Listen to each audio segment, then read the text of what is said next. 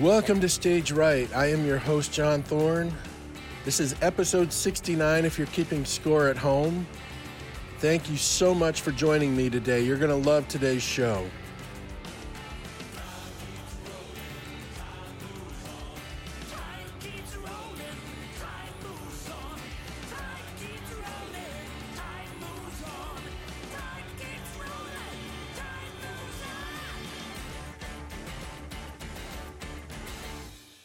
My guest today is not only a brilliant man, but he's one of the nicest, best people in Christian music.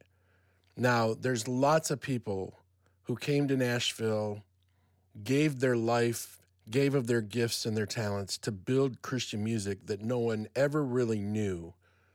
But today, my guest is Charles Dorris from Charles Dorris and Associates.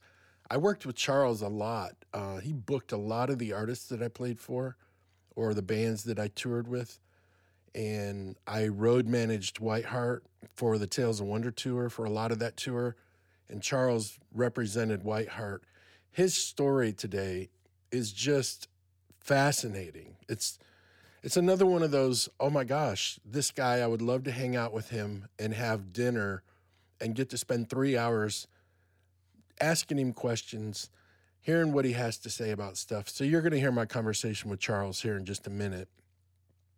But first, I want to do my email question of the week. It comes from Phil. It reads like this I've noticed your picks of the week are mostly secular in nature. Is that on purpose or coincidental?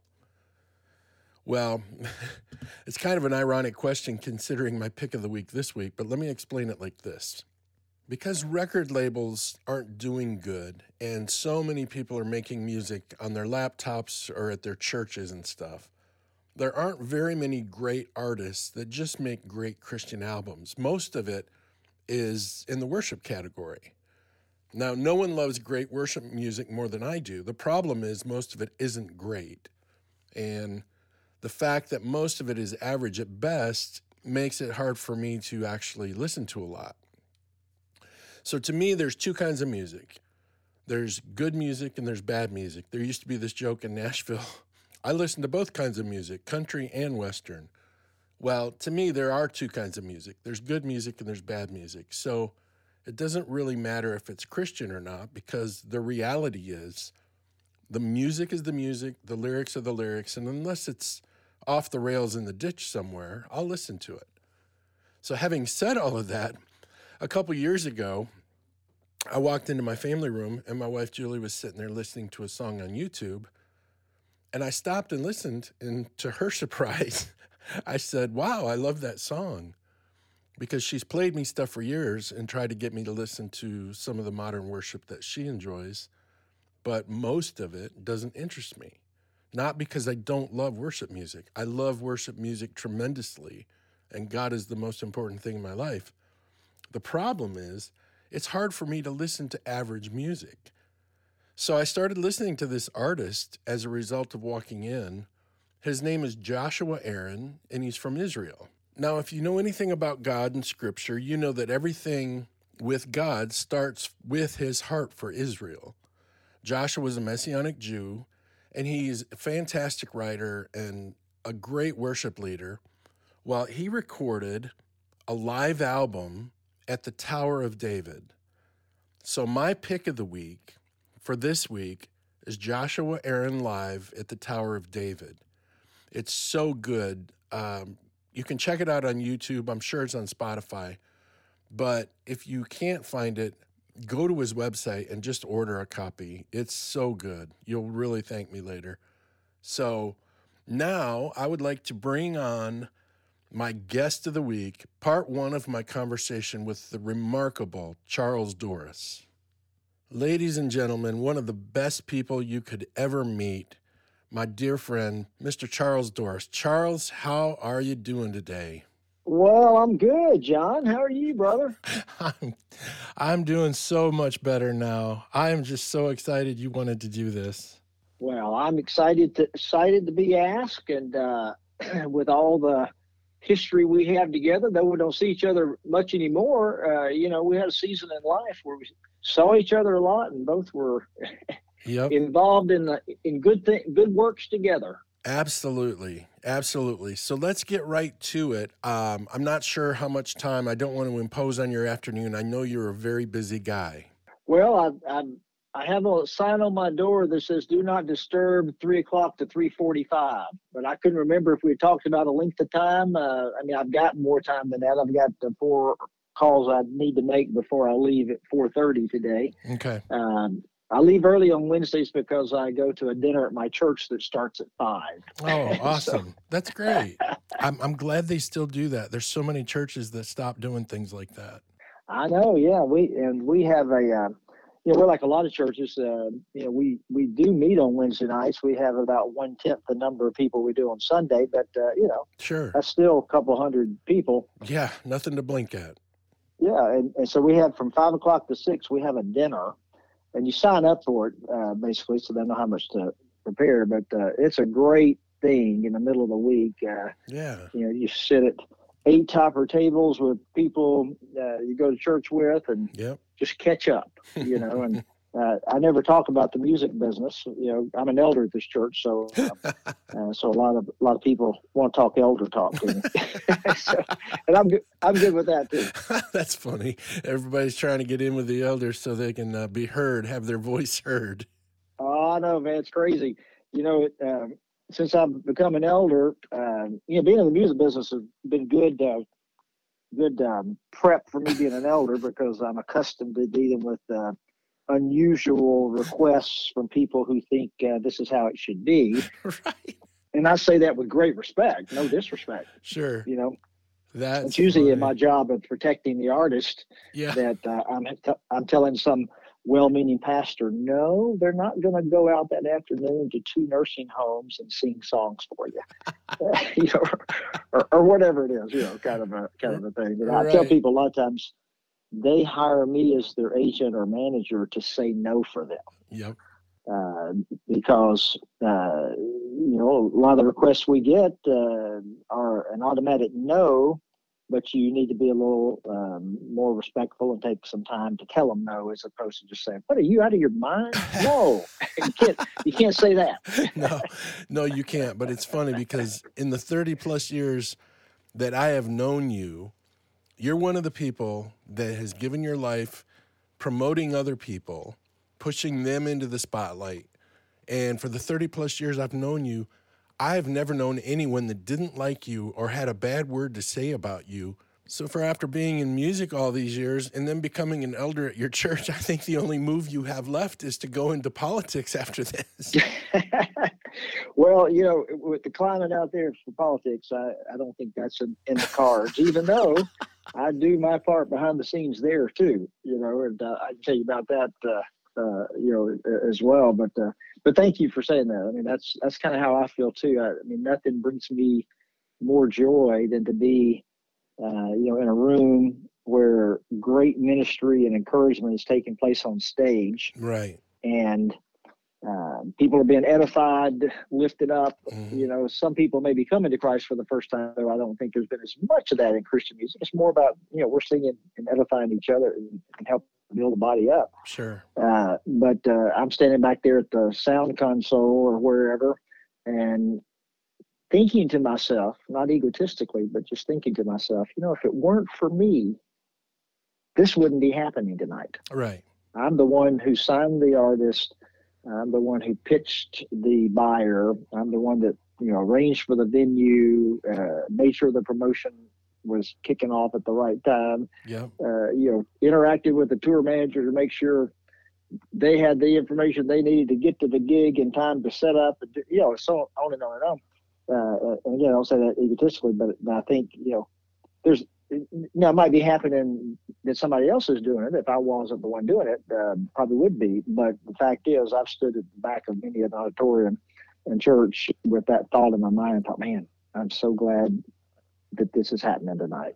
Right. And uh, that's been that's been a great a great joy of mine, honestly, over, over the years. And like, again, not as from an ego perspective, but more from a perspective as uh, you know, Christ follower. Well, and God used you greatly in that. you as well. I mean, you're a musician, you know, whoever, whether it's the, the, the front of house guy, the monitor guy, the merch person, you know, nobody was getting in Christian music to get rich. Right. We were getting in Christian music. Yes. Though some of us made money, we, many of us have made a good living, you know, throughout the, uh, our careers uh, at it. But uh, um, but that's not that was not the motivating factor for any of us. It was it was it was always about uh, you know, what can we do with this music that honors God? Right. Okay. So I know a lot of your story, but my listeners, a lot of them don't know your story.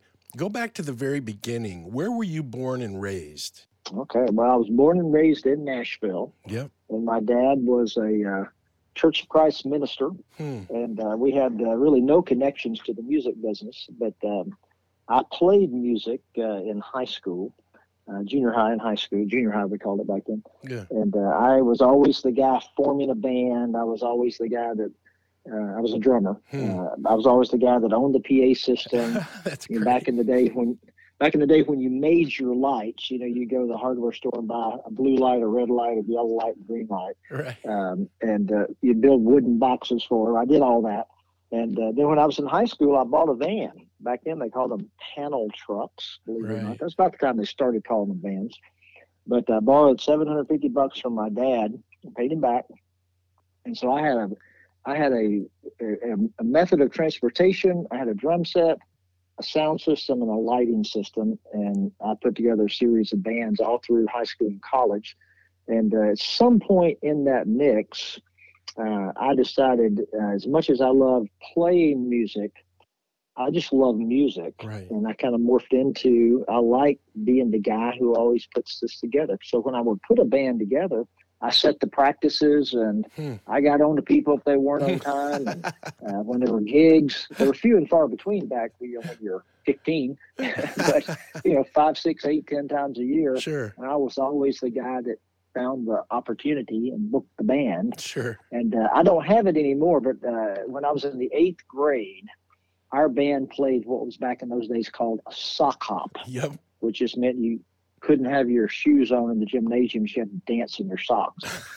and uh, I remember that uh, the school paid us a hundred bucks Wow. and I wrote up an agreement on a piece of notebook paper and had the principal sign it. and uh, I kept that for a long time, and I probably still have it somewhere, but I haven't seen it in a number of years now. But uh, I should I should have probably mounted that on my wall. It was my first contract to actually issue. That's awesome. That's a lot of money back then. Oh, it was. It really was. And we uh, we thought we had hit the big time, you know. And um, For sure. I think we all ended up making about uh, I can't remember sixteen dollars a piece. There were five of us. By the time we took our expenses off the top, Right. Um, but uh, but when I got into college, what I realized was uh, there were artists out there and bands that needed to be booked, Yeah. and uh, they would pay me, uh, you know, ten or fifteen percent to book them, Wow. and that's what sold me on uh, getting into artist representation. I thought, well, I understand what it's like to be on stage Yeah. though it was a not a professional level like you've been on stages. Uh, but I'd been on stages. I'd had a sound. I had a sound system, and on and on. And so I dealt with buyers, and and so um, really I formed my first booking agency while I was in college, Hmm. and I booked our band, and I booked a uh, uh, a singer songwriter guy, be kind of like a James Taylor type guy. Uh, you've never heard of him, but and he never made it big. I like to tell him I, am still in touch with that guy. I say, well, it's because you had me as your agent. Oh. made it big. if I knew then what I know now, I- he'd have been he'd have been a star. Oh well, that's that's true for all of us, right? If we knew then what we know now. So I'll kind of fast forward now to get in the professional side of it. As I mentioned earlier, uh, my family, even though I grew up in Nashville, we didn't really have any music industry connections. So I went to college at MTSU, which had a music business program. It had just started. In fact, I was in the second year, uh, second graduating class. Uh, Oh, wow. It started one year, and I was a freshman the next year. Uh, there was only one. There were only two others in the entire country at that time. One was Belmont, and the other was um, uh, UCLA. Wow. And it was more tied. It had a music business leg, but it was more tied into film and television. Uh, it's kind of an entertainment thing. So I wasn't interested in going there. And then at that back in those days, the Belmont program was really tied to the creative side. If you want to be an engineer, a producer, a songwriter, a publisher, then you went to Belmont. But if you wanted to be on the business side, you wanted to be a manager, an agent, a record company person, you went to MTSU. Now, both those programs, of course, are now 40 years old, and they both wonderfully cover the creative and the business side at each program. Sure. Uh, but at MTSU, my only extracurricular activity, aside from a little part time job, uh, was that uh, I got on the concert committee as a freshman. Wow. And by the time I was a sophomore, I was co-chair of the committee, and I stayed co-chair with with another guy who eventually became my roommate. Um, and we co-chaired that committee uh, in in our time at uh, MTSU, and we had lots of major artists come through because we had the biggest venue in the Nashville market. Back then, there was no Bridgestone Arena. Yeah. Uh, there were 12,000, almost 13,000 seats at MTSU's Murphy Center. And the biggest building in Nashville was a municipal auditorium at 9,600 seats. So all the big tours that automatically sold out would choose to come to MTSU because we could have 3,000 more times the gross ticket price. Right. Uh, so we had uh, the Who, we had Electric Light Orchestra, we had Linda Ronstadt. Um, Oh my gosh. we had so many great artists. We had Elvis actually. He died in 77 and we had him on his 1976 tour. No way. And I remember that call coming into the office. The faculty guy dealt with it, but he called myself and the other co-chair. hmm And uh, it was basically, you might say, just a building rental because they promoted it themselves. But the fact is, our concert committee brought in Elvis and we put that show on sale and it sold out. Wow. And we added a second date Hmm. and it sold out. So we had basically 25,000 tickets sold for Elvis Presley in 1976. Crazy. So about a, two weeks after that, the manager called us and said, "Hey, we got another date that would route to Nashville, and it was actually a week before Hmm. the other two shows. No way.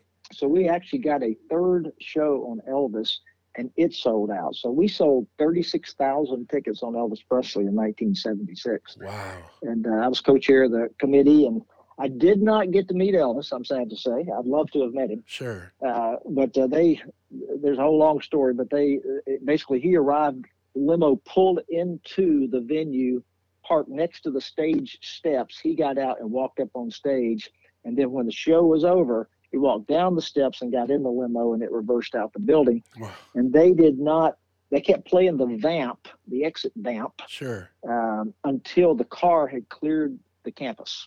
And that's when they would radio back in to the board, and the board would then signal the um, a band by saying, "Ladies and gentlemen, Elvis has left the building." Literally. And that was everybody in the crew's um, uh, way of knowing that Elvis was had cleared the property, and so up to that time, the fans stayed seated because they thought he might come back and do an encore Right. anyway, that's where side sidebar kind of stuff. Um, but during that time, of course, I had a lot of wonderful opportunities to be involved in negotiations as a buyer of talent. Sure. Uh, in addition to still having my little agency where I was selling our band and, and my uh, uh, you know singer songwriter guy, Yeah. uh, and occasionally I, was, I did a deal with somebody else.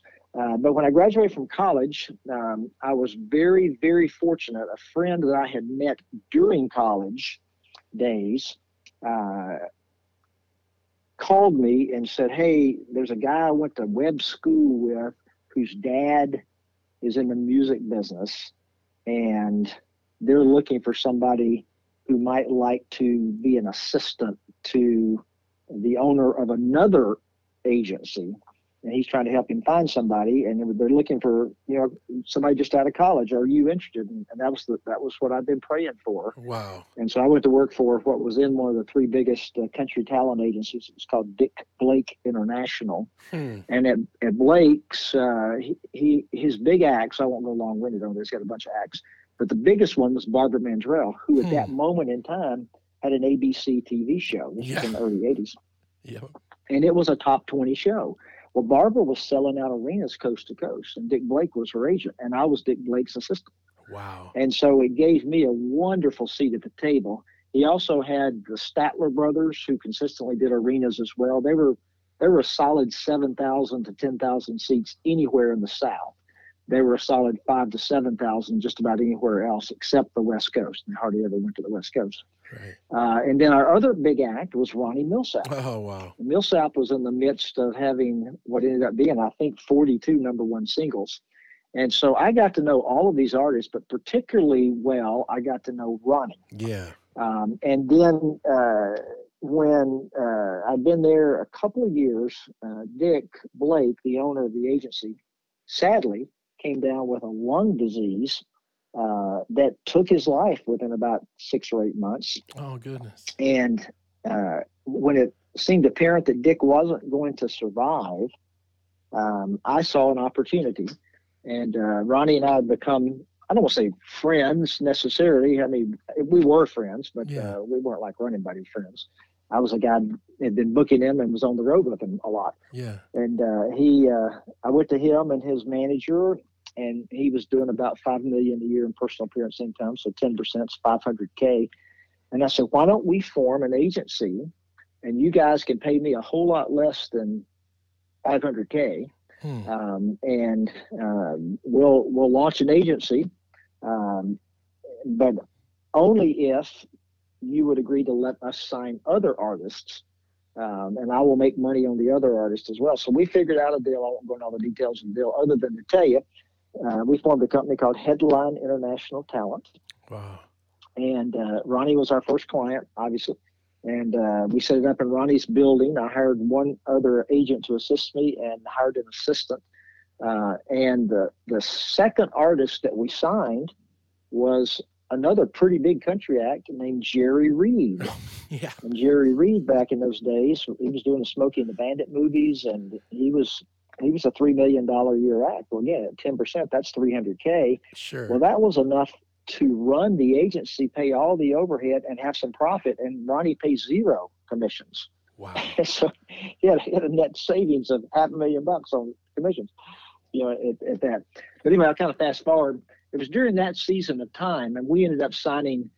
Uh, uh, you know Brenda Lee and Steve Wariner, and we signed um, an unknown artist named Vince Gill, who at that time was just leaving Pure Prairie League, which was a pop act, uh, and he'd just gotten his MCA country deal.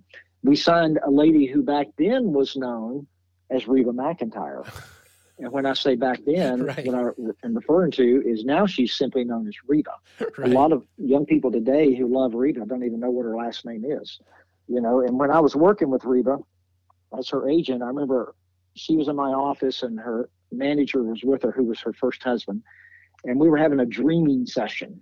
And I said, okay, we're going to come up with five things that, if you could write the book on what's going to happen in your career, what five things would you see as part of how you would see a hugely successful career?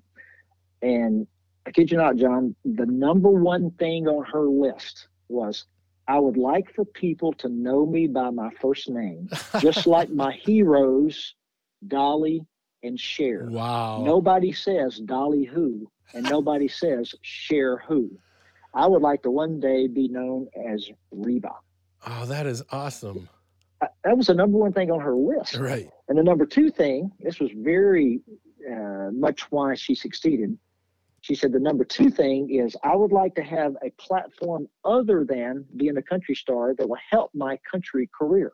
And she says on her list, she said specifically, I would like to have a national television show. Oh, Well, hello. yeah. She's still got a show on the air. She's got a show on the air for 15 years now. Yep. She's known to millions of people, you know. Yeah. You pulled that out of her? it, it was me asking her to write those five things down. it was in my office, you know. right. I look back on it now and think, wow, God just had me in some amazing positions. Sure. But here's where I'm going to get into Christian music because this is the very important segue. Hmm.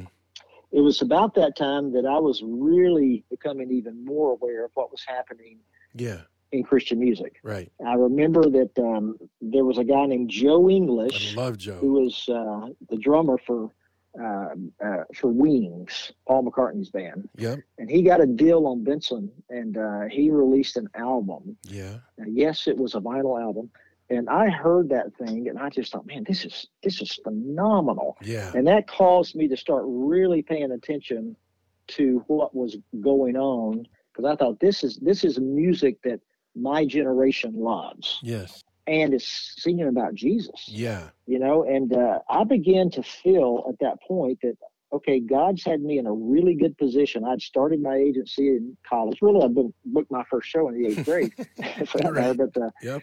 but you know now now I had had you know three years at a big agency with with Blake. Yep. Uh, now I was three years into uh, running an agency that that even though Ronnie owned it, I was president of it, Yeah. Um, and he owned 100 percent of it. I didn't own any of it. Sure. Uh, but you know, outside world didn't know that. They just knew that you know we had 11 employees and 20 something acts, and I was the president of this company, and Yeah. I was driving a Cadillac uh, and and working on Music Row, Right. and I was 26 years old.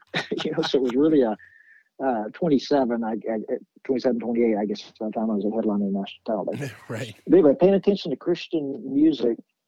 And uh, I remember going to see the Volunteer Jam, which is Charlie Daniels' thing. And um, uh, he had Gary Chapman and Amy Grant on as special guests that night. I had a bunch of guests, but uh, they just blew me away, especially, and Amy obviously speaks for herself, but Gary, he stepped up that microphone and brought the house down Hmm. you know, and he and he t- and he said things like, "If you don't know Jesus Christ, you need to know Jesus. You may be toking a weed right now, but you need to be toking Jesus or something like that." It was typical Gary stuff, Right. you know. And I thought, I need to be a part of this. So I went back in and met with Ronnie and uh, his manager. Told him that I wanted to open a Christian division, and there's a whole long story, but the really short version is they said absolutely not. Hmm. Uh, we'll lose focus. We got all this momentum going. You can love all the Christian you want, but you need to stay focused. And I said, well, you know, I, I'll bring people in. You know, we'll get a couple of agents. They'll work under me, and I'll just be in the big deal, part of the deal. But I I think we really need to get into this. And the more I thought, they kept they kept saying no. The more I thought about it, John, I thought, you know, God has prepared me for this Yeah. this is what I'm supposed to do. You know, and so once I started feeling that way, um, I went back into Ronnie and, and just shared that with him. I said, you know, you've been such a blessing to me. You trusted me. You built this great thing. Uh, I probably said you're saving half a mil a year. I probably threw that in. You know, Yeah. uh, thanks to me. You know, and uh, uh, but um, uh, I said, I don't know if you can understand this, Ronnie. Uh, he Ronnie was a was a believer in Jesus, but uh, I never was at that time sure of what his real walk was. But uh, you know, he's very respectful of my uh, following Christ. Sure. And uh, and Ronnie was a man of integrity and an honorable man. You know, and uh, so so all, so uh, you know all all the good things you would expect uh, were were true about him. Uh, but he, he he did not, I don't think, and nor did his manager. I don't think either of them understood what I said when I said, "I you, you got to understand. I, I feel like God's calling me to do this." Hmm. And um, so I said, I give you the speed, speed up part, but um, I told them uh, that I was going to leave and start my own company. And I was going to represent country and Christian artists because I knew that when Jerry Reed had signed with the company, he had a key man clause in his contract that said if I ever left the company, his contract was null and void. Oh wow. So, unbeknownst to Ronnie at that time, I had gone and talked to Jerry and said, I'm thinking about leaving and starting my own company. I'm going to have a country division and a Christian division. And he said, Well, wherever you go, son, I'm in. Oh wow. So I knew right there that I had $300,000 in income to walk out the door with because Wow. he would make that in the next year. Yeah. And uh, I ended up representing Jerry uh, for six years after he left with me, and uh, uh, five and a half actually probably. Uh, but I guess really the the deals were going through year six because you're always booking you know six to twelve months in advance. And uh, so I went back into Ronnie and uh, tendered my resignation. And they could hardly believe it. They were like, "Oh, wait a minute! We, we had no idea you would really do it." and uh, so they they came back and uh, offered me 25% of the capital stock in the company if I would stay, and they offered me a cash uh, payment. It wasn't gigantic, but it would have been nice. Um, and um, but then they said, but but still no Christian music. wow. And I said, well, then no deal. I said, I'll do that deal if we can do Christian music Right. and uh, they they just they, and they were not attitudinal about it. They weren't anti-Christian. They just really were looking at, hey, Charles, you're a hotshot young country agent. dude, if you start focusing on this Christian stuff, you're going to lose focus. We're signing hot acts and blah blah blah, and and you know, there's uh, uh you, you, and I might have looked at it the same way. Yeah. You know, but uh, anyway, so um, I left um, in the spring of '86, and uh, in March of '86, I hung out a shingle for Charles Darcy Associates. Awesome. And I announced a roster of uh, Jerry Reed yeah. and a brand new young artist that I had been courting it, but we hadn't signed her yet, and her name was Kathy Mattea. Hmm. And so help me, this was a God thing. Kathy's very next single was a song called 18 Wheels and a Dozen Roses. Oh my gosh. And it won the CMA Song of the Year, and she unseated Reba as female vocalist of the year that year. Wow. so, now she never got as big as Reba. Sure. But uh, but she she had a great run there early on. And uh, very quickly after that, I, I signed several other country artists. Uh, nobody big, big, yeah. Uh, but I did sign a guy named Mel McDaniel who had a big hit with a song called Baby's Got Her Blue Jeans On that had gone number one. And uh, he was a million dollar a year act, so 10% is 100K. Uh, you know, so God was really providing a financial footing for me to then go out and pursue Christian artists. Right. And the among the very first ones I signed, hmm. um, were was Whiteheart. No way. Uh, you know, Whiteheart had, had, a long, great relationship with another agent, and uh, I just thought they could be bigger than they were. I thought they, yeah, you know, and, and in fairness to the other agent, you know, the the the world of Christian music was exploding at right. that moment. So it wasn't like other agents weren't doing a good job. It was more I really saw this as a wave to get on top of. Right. It was like the church was catching up with music. Yeah, absolutely. Absolutely. So I remember that um, right away, I signed uh, Michael Card because I knew Michael because I'd been in the Bible study with him before he even had a record deal back because he went to college here in Nashville as well. He's a year or so older than me. Uh, but I because Michael was starting to have hits on the radio. Uh, I signed Michael. Uh, I then signed Twila Paris, who also was having lots of hits on the radio. Great worship writer, you know who Twila, yep. you know Paul. Yep. Um, then that led to me signing, in short order, Steve Camp and Wayne Watson. Camp was on Sparrow, Watson was on Word, and man, those guys were. Um, they were they were two guys that everything they released was going to number one yeah. Uh, on Christian radio. And so I had four artists kind of out of the box, John, yeah, that were all over Christian radio. Michael, uh, you know, certainly Twila and then uh, Wayne and Steve, and then I signed at about that time Whiteheart, um, and and I just felt like okay, God is confirming that this was the right move, right, and um, that led to other signings, uh, you know, and uh, uh, you know, the, the, the Whiteheart was my uh, first and major, most major and most long tenured uh, rock artist to represent. I'd also signed DeGarmo and Key, uh, and I signed Mylon and Broken Heart about three years in. Wow. Uh, the, the, the DeGarmo and Key thing was about an 18 month deal. We did a one year deal and, um, and there was no, nothing bad happened. In fact, it was all good.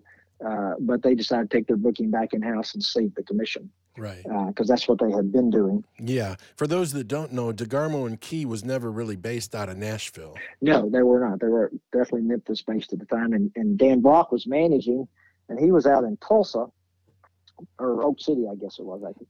Uh, but he moved to Nashville right about the time we did our deal. I flew out to Oklahoma to meet with him to try to seal the deal. And uh, then shortly after that, he not only moved to Nashville, but he he rented an office across the street from me on Music Row. so, that's funny. So so we we became buddies, you know, and uh, and are to this day. We're not running buddies, but uh, his assistant was Laurie Anderson. Oh wow! And Laurie was the day-to-day person I talked to, and of course, Laurie uh, to this day continues as the co-manager of Toby. Yep. Uh, Laurie and I, uh, you know, basically grew up together in the business because after we met, um, you know, she was Dan Brock's assistant, uh, and she was the one that was booking the band. So it was a great load off of her when I took over the booking. But she became the person in the management office who I talked to on a daily basis about deals coming in, the status of deals, and on sales, and uh, advancing the shows. And if she found something that needed to be addressed, addressed, she would call me and say, "Hey, that guy needs you need to call him and tell him whatever." Uh, you know, those types of things. So we really kind of went through the fire together as an agent and a road manager typically do. Right. You know, because we're trying to make the day of show easy for the artist and for the crew. Yep. And so we're trying to remove as many obstacles as we can, knowing that you're going to find obstacles still, no matter what we do. so we Always. try to re- remove it. It's still true to this day, even though there's a lot more professionalism in it than there was back then, in terms of people that do it for a living. When I say professionalism, um, but uh, Laurie and I uh, are still great friends to this day. Uh, she manages Toby Mac. She managed. Uh, uh, she managed him since he left DC Talk Right. and uh, co-manages with Dan Pitts. Yeah. Now, and, and sidebar on Dan, uh, Dan was somebody that I sold a DeGarmo and Key date to at his college. He went to college in Massachusetts, and I remember getting a call from him saying he wanted to bring in DeGarmo and Key, and me thinking, well, "You're in the Northeast. What? How do you even know about Christian music?" right. kind of a thing. And he was a senior at that time, and or a junior at that time though, and uh, he brought them in, had a great show, and DC Talk was opening for No them. way. And nobody knew who DC Talk basically was at this point. Wow. But I got a call from Dan Pitts after the show, or maybe I called him to see how it went. I can't remember. Anyway, we talked after the show, a day or two after the show. And uh, he told me he wanted to do an internship. And did I have in Nashville in Christian music? Did I have an internship available? And I said no, but just coincidentally, Laurie Anderson, who works with DC Talks uh, with the Garmo Key, told me they're looking for an intern. So Oh he ends up coming to Nashville and doing an internship with Dan Brock's company, and he works with Laurie Anderson, and then and he's a golfer, and Toby's a golfer. I don't know how everything meshed out, but fast forward, he graduated, he came to work full time in Nashville, and was on the road with DC Talk. And then when Toby, when the DC Talk ended and Toby went out on his own, Dan and Laurie uh, went with him, and they launched an artist management company together. So anyway, that's ancient history is really uh, maybe it's off, off topic at one level, but it's just a reminder of how much the industry is interconnected. yes. Uh, and, and it's true in every industry, but it's especially true in the music world. Yep. Uh, but uh, I'll, I'll go ahead and, and fast forward a little more here. It was becoming such that I felt like um, I need to really stay heavily focused on Christian music. And I was able to find a company that was interested in buying my country division. Um, and so that was a blessing. I sold the country division. I got a check. Uh, I continued to get a check every month for 24 months based on income. Uh, so even though I wasn't in the country business anymore, uh, I still was uh, making some money during uh, during that season of uh, just having sold it, um, and that allowed me to focus more heavily. And I started signing more Christian artists, and I signed, you know, artists that people hadn't heard of a lot of times. And uh, I'll tell you one of my favorite stories. Um, I was uh, I went to church with um, a guy that um, led singing at our church, and um, his name is Michael Puryear. And Puryear's day job was he worked um, for a music publishing company. Um, and he called me one day and said, "Hey, we signed this this songwriter kid, and we think we think he's going to do he has a has a good shot at an artist deal." And we're talking to Sparrow Records. Hmm. And anyway, it, it ends up being Stephen Curtis Chapman. And he said, We'd love for you to get involved with us if you're interested. And, uh, uh, and so Sparrow did the deal, and it was funded in part by Lorenz Publishing. Wow. I don't know all the intricacies of the deal. I was not in the, uh, I didn't make that record deal. I've made a few record deals actually by now. Uh, but uh, uh, it's safe to say if Lorenz hadn't put up some cash, Stephen probably wouldn't have gotten signed at that time. Right. Uh, and I think Stephen was destined to happen anyway. Uh, but I remember, and you'll know this too, uh, there was a group that had been very popular back in the 70s uh, whose name was Dogwood. Mhm. Not to be confused with a recent hard rock band called Dogwood. There was a kind of a folk Peter Paul and Mary Christian version called Dogwood. Okay. And two of the, those three people were a husband wife team named Steve and Annie Chapman. Yep. So when Stephen was being signed to Sparrow, the question arose will radio programmers and media confuse Steve Chapman who was what Stephen's name was at the time. Right. Yep. with the Steve Chapman of Steve and Annie Chapman fame. And everybody thought, yes, there will be confusion. So hence the name Stephen Curtis Chapman, his given first name of Stephen and his middle name of Curtis. Right. Uh, had it not been for Steve and Annie Chapman, hmm we wouldn't have a Stephen Curtis Chapman. He'd be Steve Chapman. You know, so that's kind of a sidebar story. Well, speaking of a sidebar, can I tell you a quick story about Stephen Curtis? Yeah, please do. All right. So you know Kip, uh, Val Summers, our good friend Val, Val Summers' husband. Of course. Yeah, very well. So Kip and I were on the road together back when Stephen was kind of blowing up, and we played together in Margaret's band. We played for Twila. We played for Wayne Watson. We played for Idle Ah. Cure. I remember. Yeah. Not only was Stephen's music great, and he was winning all those all those Dove Awards every year, but he was one of the nicest people on the planet. So Kip and I used to always look at each other and say, you know, dude, if we ever win a Dove Award, we'll just go up to receive it, but we'll call Stephen up on stage and say, we really want to give this to you because you deserve this more than we do.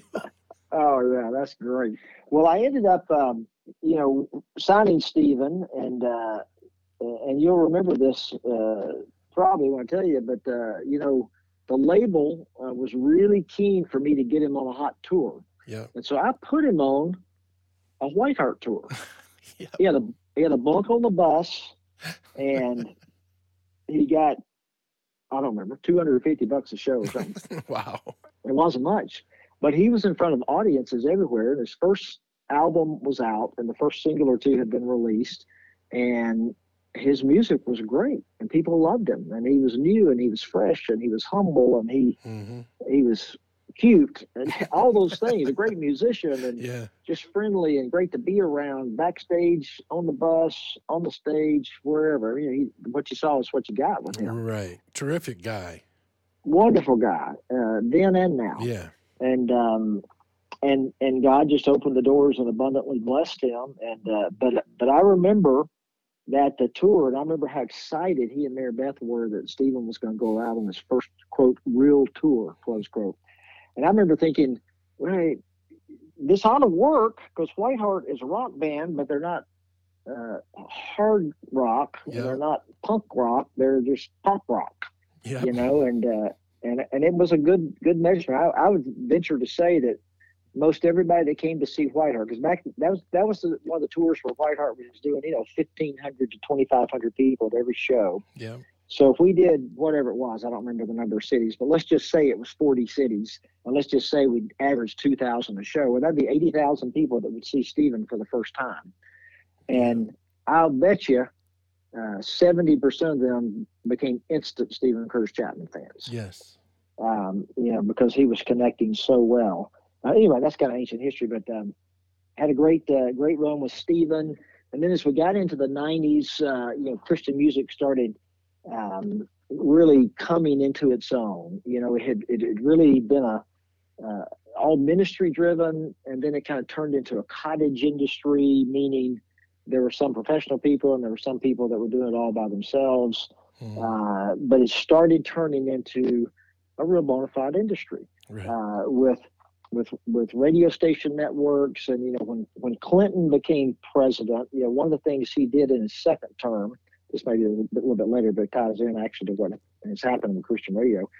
He uh, undid an FCC rule that up to that point had forbade a single entity for, uh, from owning more than 15 radio stations or 15 TV stations in local markets. Hmm. That's completely gone now, and that that cleared the way in the pop business, especially for there to be uh, iHeart Radio and Clear Channel and uh, all those big companies that now have 1,200 stations each. Right. Uh, but it actually did the same thing in the Christian space because prior to that, virtually every Christian station was independently owned.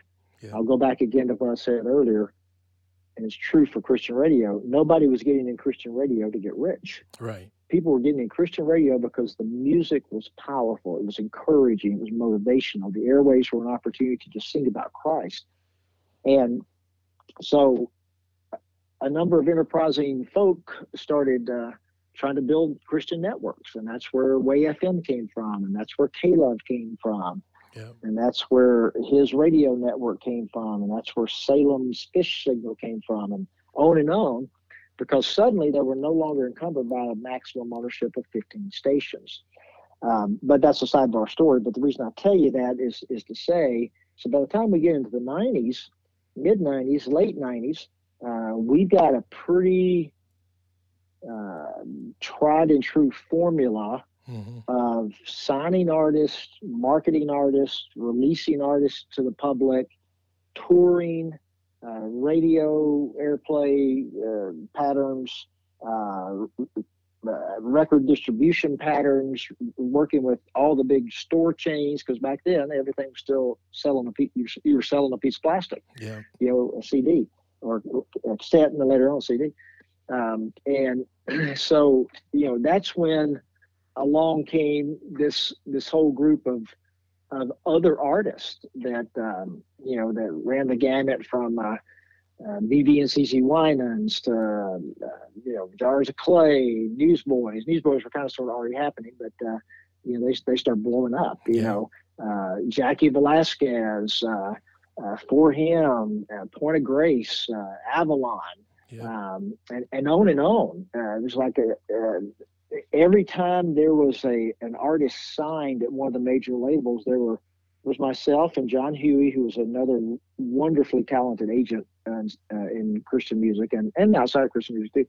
And so you had John and myself, and then uh, you had uh, later on uh, Jeff Roberts. Yep. Now, sidebar, Jeff Roberts has got probably the biggest agency in Christian music now. He's done so well. He's such a great guy, an honorable man. But you know, the three of us would show up at every label signing uh, showcase. Right. and one of us would walk out there with the artist. Yeah. You know, so we had very little competition, but the three of us were all tracking on the same page. We were trying to blow up Christian music. We are trying to get more and more people in these audiences. Sure. Where they would not so that they would see Whiteheart, that too. Yeah. But so that they could hear the power in the music that Whiteheart was delivering and that Margaret Becker was delivering, who Jeff had, yeah, uh, and on and on, or that you know who, you know, Michael W. Smith was delivering. That was John Huie's act. You know, we we all wanted everybody to succeed. It never felt like competition to me. Right. I think John and Jeff would probably say the same thing. Uh, yeah, it was competition. Yeah, you lost an act from time to time, with left you and went to another agency. Uh, but really, at the end of the day, we all basically could do the same thing for the artists. Nobody had some gigantic magic wand that set them apart. Right. Uh, uh, it, it, really was about you know uh, us all trying to do what we could do uh, with that with artists. Uh, but uh, it gave it gave me a great seat at the table, John, as you as you well know, um, because I'm I, I was I, I was put in a place that God put me in um, as somebody that you know the labels knew they had to get their artist out there. Just releasing a single to radio uh, would sell some CDs, but the real way to sell CDs was to tour. Mm-hmm. Because when we did a 50 city tour on 4Him, let's use them as an example. Right. Uh, what would come with that was a coordinated effort with the label that we would set the tour to coincide with the release of a new album. The album would typically hit the streets you know, two weeks maybe before the tour launch. The first single would come out maybe six weeks before the tour launch. We'd be hitting on all cylinders with media, which back then primarily consisted of CCM magazine. Yes. uh, but we were doing a lot of direct mail. We, we started gathering names and addresses of people in these markets that were coming to our shows. So by now, between all the tours, there were you know millions of names of people that had come to see Christian artists. Uh, so that was allowing us to be able to identify the people that loved Christian music. Mm-hmm. And then there was all this embracing from uh, from churches because the credibility with churches was very strong. Still, for the most part, is yeah. Uh, that's a whole different discussion to have about what's happened with churches and how they do or don't do uh, things musically anymore, right? Uh, with outside guests. Um, but all these festivals started popping up. Uh, yeah. city events that would previously not have had a day of Christian music programming started having that fairs that would run for seven days or 14 days, and they would buy talent every day of the fair.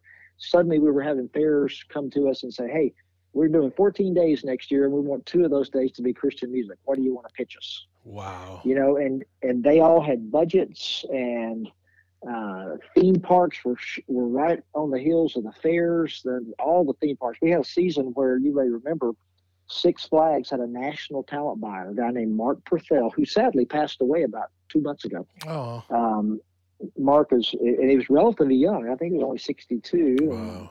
Now I call that relatively young. Yeah. Whereas when I first was doing this, I just said, man, that dude was old. Right. now though, he saw he wasn't old enough. Yeah. But uh, he was buying for all the Six Flags parks, and he was doing a Christian music day at every park, and then that morphed into a Christian music weekend. Yeah. Of course, Disney was doing their Night of Joy, the Universal parks, uh, Yep. Carowinds, and all those kind of places Mhm. they were all doing a Christian Music Day. And so we had all these opportunities springing up. Colleges were now, Christian colleges particularly, uh, mostly Christian. We had very few secular colleges buying Christian. Occasionally we did.